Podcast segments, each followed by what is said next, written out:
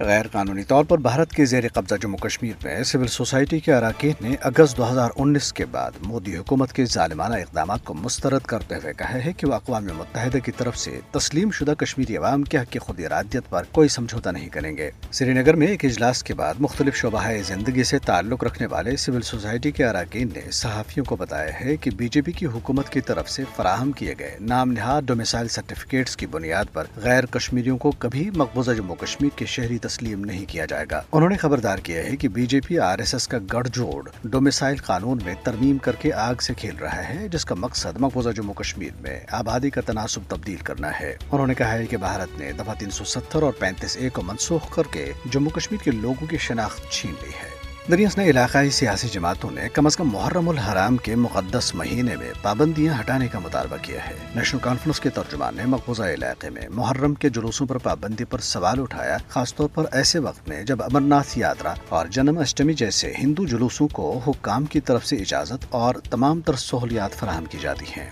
حکیم محمد یاسین اور کانگریس کے رہنما طارق حمید قرہ نے کشمیری مسلمانوں کے لیے محرم میں اسی طرح کی سہولتوں کا مطالبہ کیا ہے جو ہندو یاتریوں کو فراہم کی جاتی ہیں۔ سیاسی جماعتوں نے منی پور میں ہندو اکثریتی برادری کی جانب سے دو مسیحی خواتین کی برہنہ پریڈ کو انتہائی شرمناک اور انسانیت سوز قرار دیتے ہوئے اس کی بھی مذمت کی۔